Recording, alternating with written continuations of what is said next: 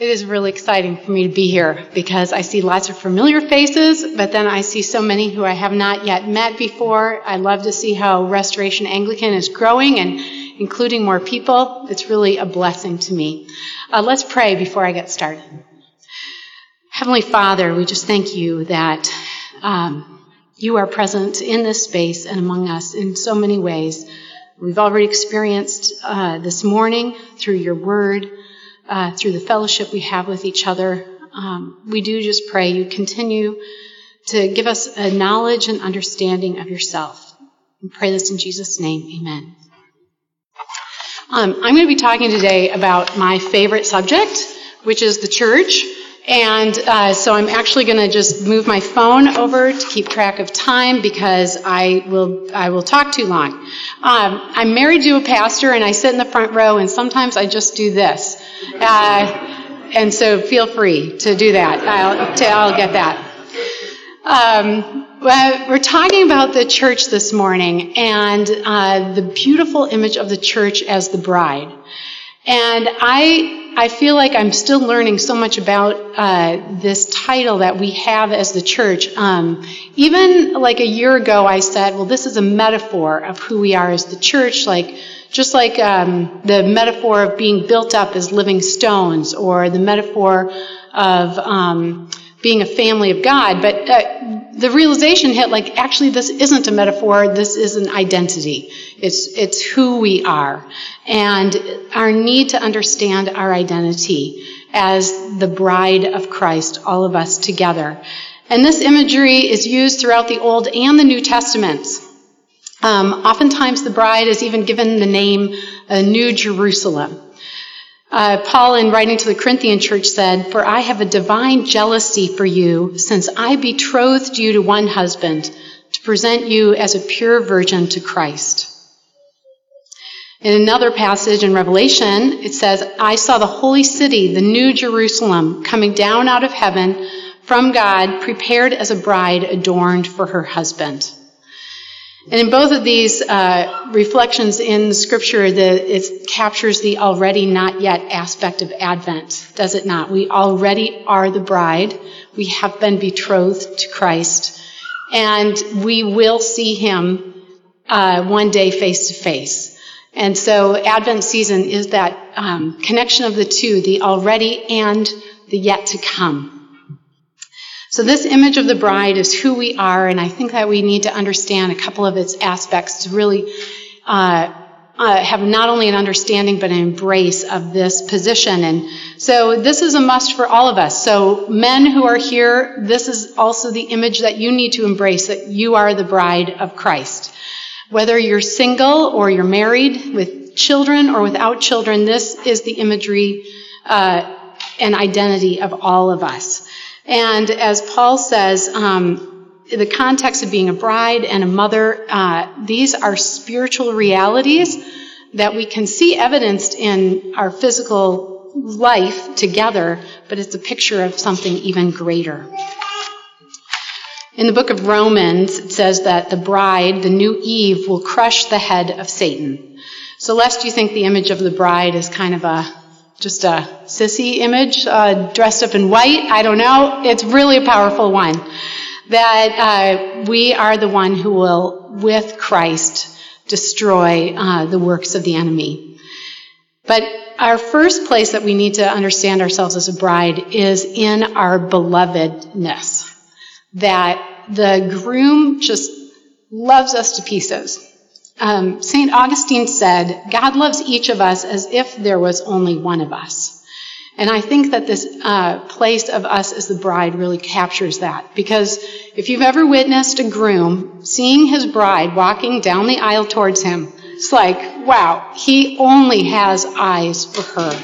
And that is how Christ views each of you. There is such a great love. The Lord your Maker is your husband. Do you know yourself fully to be loved by God? He says that He will nourish and cherish you.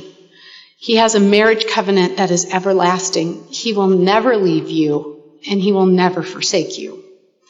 I just think of how many lies we end up believing that could just be reversed with that understanding of, I'm the beloved of Christ.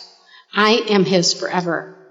And for restoration as a church to really embrace that identity, that you are nourished and cared for by Christ, your bridegroom, that you are dressed in radiant white. He's washed you whiter than snow, and that you have an identity as his beloved. This t- title of bride also puts you in a position of authority. Uh, again, from the book of Revelation, uh, has a wonderful verse. The Spirit and the bride say, Come. Let the one who is thirsty come, and let the one who desires take from the water of life without price. Uh, again, thinking about being in weddings, married to a pastor, I've been at a lot of weddings uh, and receptions, and there are certain receptions where it is like the bride and groom are so joyful that their joy just permeates. It, it's like they will everyone in the room to be as happy as they are. And it's, it's just a wonderful experience. They just have a command of the space. And I really see that this is what we get to do, what, who we get to be as the bride of Christ. We're in a position of authority, of invitation. We get to invite people to this wedding feast of the Lamb that we experience together. Uh, when I was married, we had a limited reception space. And so with every uh, card we got back that said no, someone couldn't come, we stuck another invitation in the mail, seeing if somebody else could fill that space. Um, uh, that's not what you need to do here at Restoration. So you can pull out the bleachers, you can make space. The invitation is for everyone.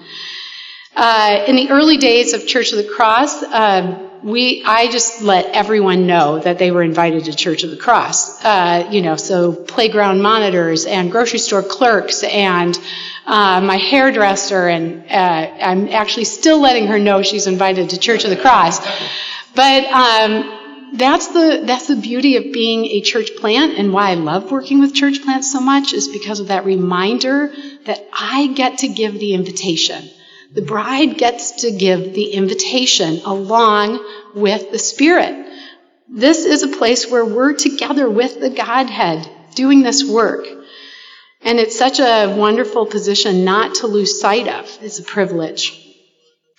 And let there be no doubt that sooner or later, with enough invitations given, um, there will be people who respond, uh, who desire the life giving water that's present here. And so then, uh, what's very exciting is that we, uh, one of the aspects of being the bride of Christ is that we also all become mothers. So all of you, as well as being a bride, are mother. And this church is the mother to multitudes. Eve was called the mother of all the living. And so are we, the church, the mother of all those living a new life in Christ. We've become mothers. The early church fathers refer frequently to Mary, the mother of Jesus, as um, a picture for us of the church, especially in the line of when the angel greeted her and she said, Be it unto me as you have said.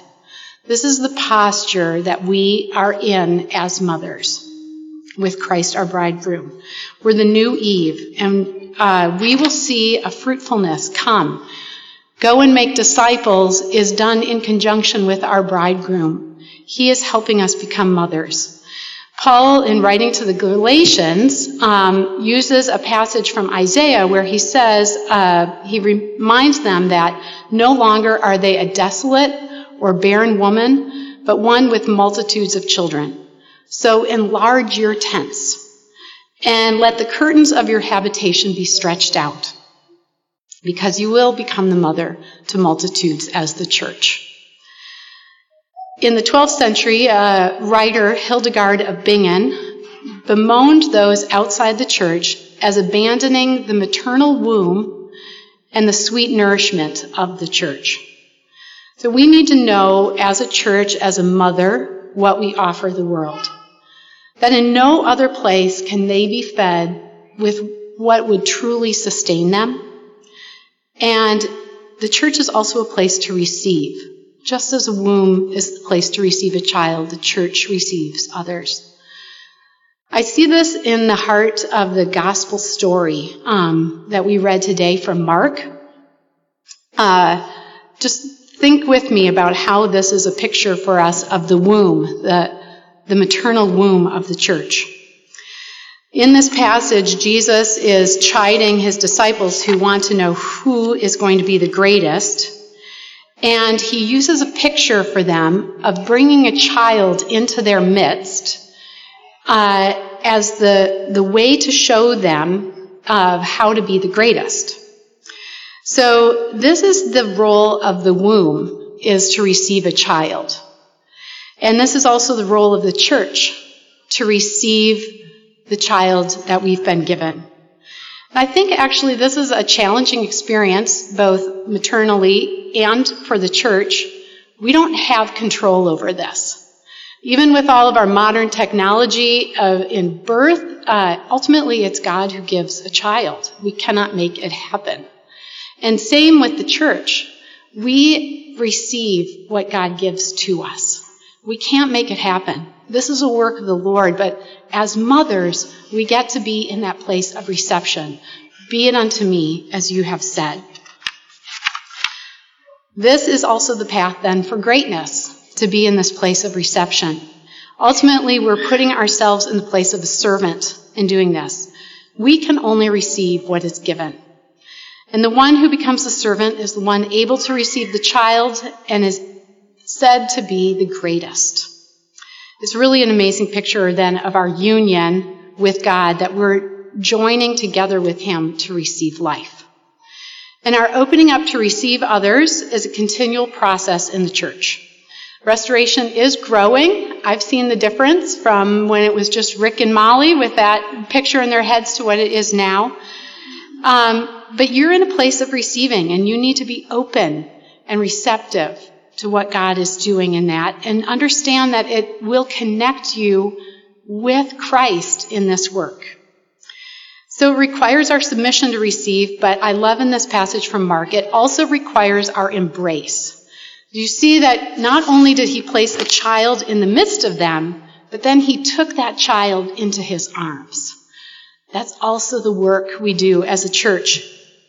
That we receive this child and we embrace the child. And I feel that that embracing is really bringing someone in um, as they are, allowing them to be themselves, understanding the uniqueness of this person. This womb, as a metaphor, um, also reminds us to trust in God, in that there are things being done in hidden places that we cannot see. Uh, we can testify that to that as a church. Much is being done in the hidden places of this beautiful, nurturing womb that God is at work, and we're able to receive that. Um, as a mother uh, church, uh, you not only have the work of uh, receiving and embracing, but you also have the work of nourishing. I absolutely love that the scripture does not shy away from our, what our modern society does shy away from, of this picture of nursing and the nourishment we get through the Word of God and through His church. Uh, it's such a beautiful picture in First Peter of um, becoming like little infants that we've been born again of imperishable seed. And I think this reminds us that we not only are the church, we're a mother, but we also are being mothered within the church. And so we receive pure spiritual milk. Um, there's commentators who say that they feel that the entire letter of uh, Peter, this first Peter, can be summed up in crave spiritual milk. Um, there was a tradition in the early church where, with someone newly baptized, they would not only um, receive the Eucharist for the first time uh, on that uh, be, after being baptized, but they would also be given a glass of milk mixed with honey to remind them to drink and crave the pure spiritual milk.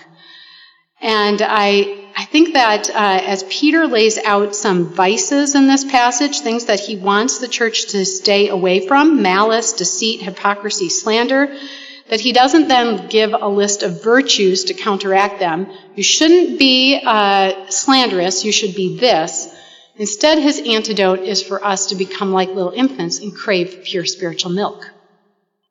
That is what is going to um, make us grow up into salvation.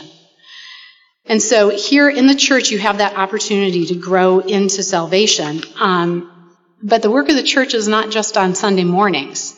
You're getting a lot of milk here on a Sunday morning, but uh, anyone who's seen a little baby uh, knows that um, they need to be fed all the time. And uh, you will see signs that they need to be fed, like they'll just start sniffing and things, but if you don't do anything right away, they will start screaming.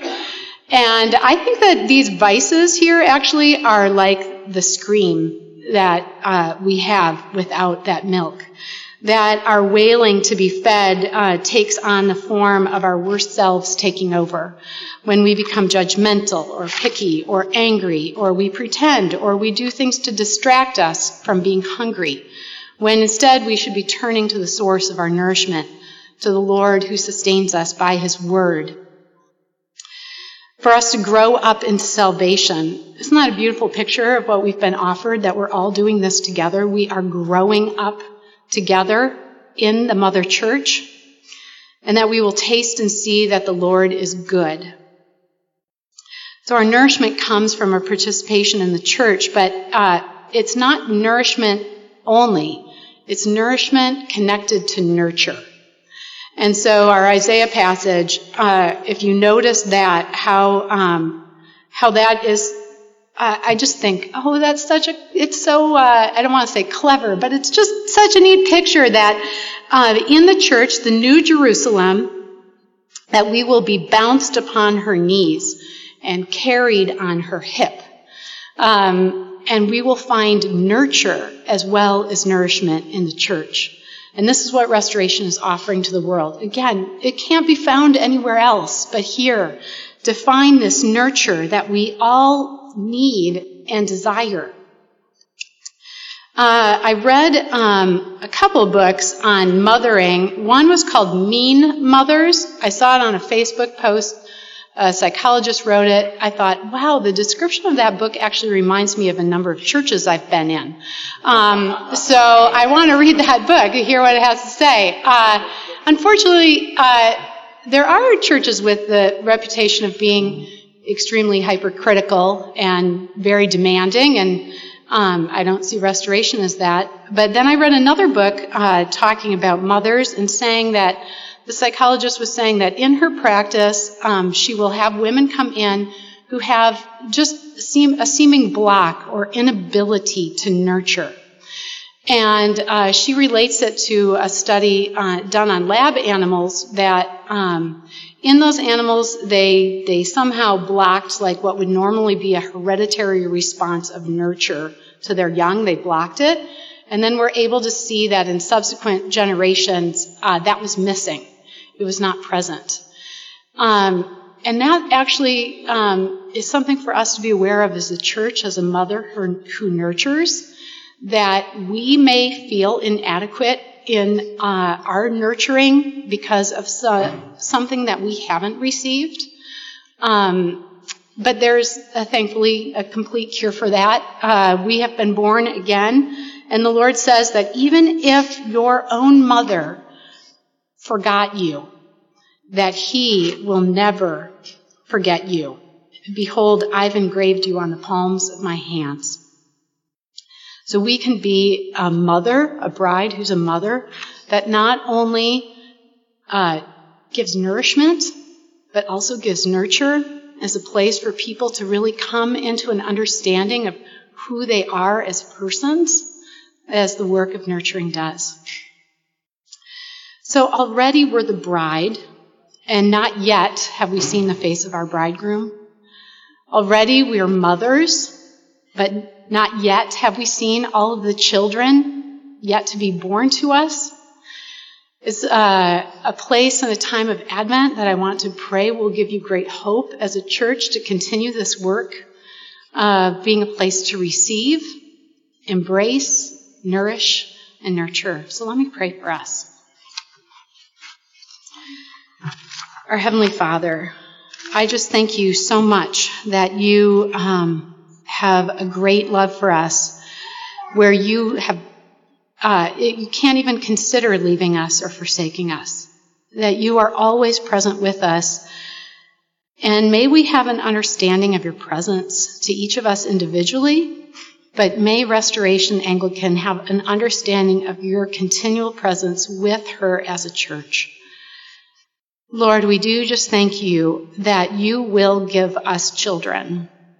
And so we do pray for the many who don't yet know your nourishment, they haven't experienced your love or your nurture, that they may find themselves here in a place that they can call home. We pray this in Jesus' name. Amen.